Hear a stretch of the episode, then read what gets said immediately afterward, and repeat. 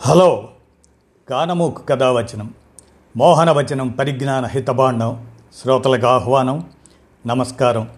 చదవదగునెవరు రాసిన తదుపరి చదివిన వెంటనే మరొక పలువురికి వినిపింపబూనిన అది ఏ పరిజ్ఞాన హితబాండమవు పో మహిళ మోహనవచనమై విరాజిల్లు.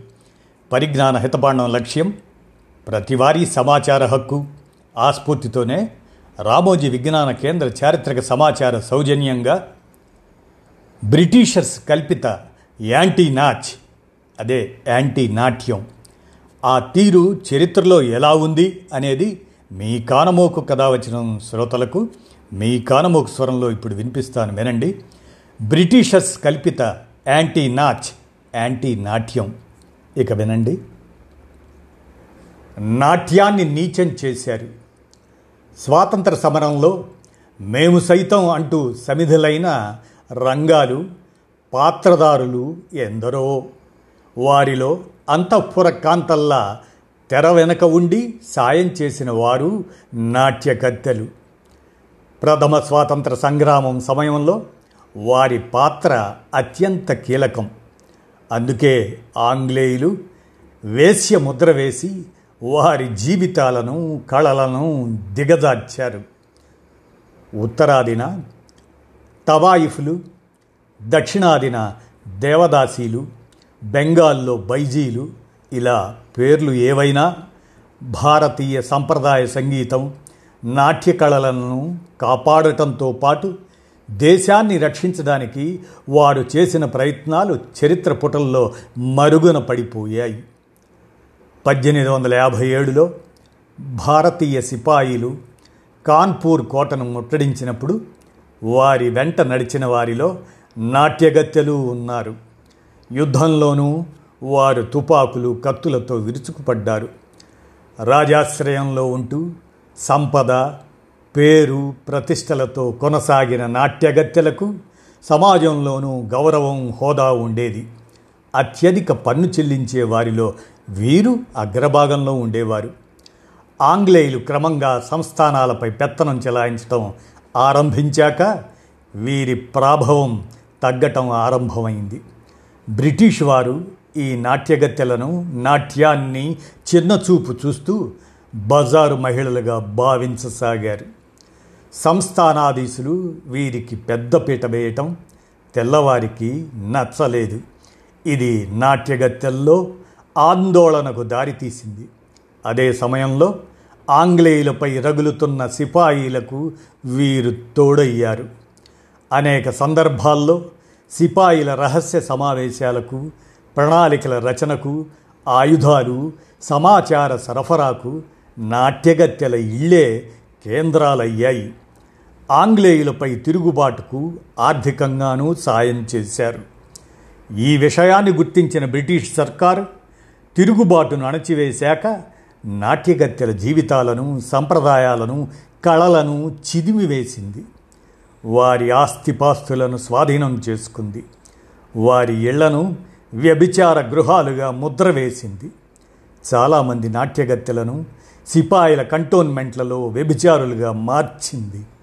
భారత్లో ఏళ్ళ తరబడి ఏకాకులుగా జీవించిన అనేక మంది బ్రిటిష్ అధికారులు ఈ నాట్యగత్తెలను తమ వినోదానికి వాడుకునే వస్తువులుగా భావించారు. వీటికి తోడుగా పద్దెనిమిది వందల యాభై ఎనిమిది తర్వాత బ్రిటన్ నుంచి ఆంగ్లంతో పాటు సాంస్కృతిక భావనలు కూడా దిగుమతయ్యాయి. మనసు మనల్ని సంస్కరిస్తున్నామనే పేరుతో ఆంగ్లేయ భావజాలాన్ని రుద్దటం పెరిగింది. ఆ ప్రభావంతో మన సంప్రదాయాలు కళలను కించపరచుకోవడం చిన్నచూపు చూడటం తప్పుడు అర్థాలు కల్పించుకోవటం మొదలైంది. పద్దెనిమిది వందల తొంభైలో ఫ్రెండ్స్ ఆల్బర్ట్ విక్టర్ ఆయనకు నాట్యగత్తెలతో స్వాగతం పలికారు. దీనిపై అప్పటి బ్రిటిష్ ప్రచారకర్త రెవరెండ్ మర్ధోక్ ఆయన సారథ్యంలో తీవ్ర అభ్యంతరాలు వ్యక్తమయ్యాయి. భారతీయ సంప్రదాయాలు నాట్యగత్తెలు నాట్య కళలను కించపరుస్తూ మర్దోక్ అనేక వ్యాసాలు రాశాడు. నాట్యగత్తెలు వచ్చే కార్యక్రమాలకు మీ భర్తలు వెళ్ళకుండా కట్టడి చేయండి అంటూ ఆంగ్లేయ మహిళలకు కరపత్రాలు పంచిపెట్టాడు. భారత్లోని కొంతమంది సంస్కరణవాదులు ఆంగ్ల పత్రికలు దీనికి మద్దతు పలకటం గమనార్హం. ఇంగ్లండ్ నుంచి వచ్చిన మిస్ టెనెంట్ ఏకంగా నాట్యగత్తెలను బహిష్కరించాల్సిందిగా విద్యావంతులైన భారతీయులకు పిలుపునిచ్చింది.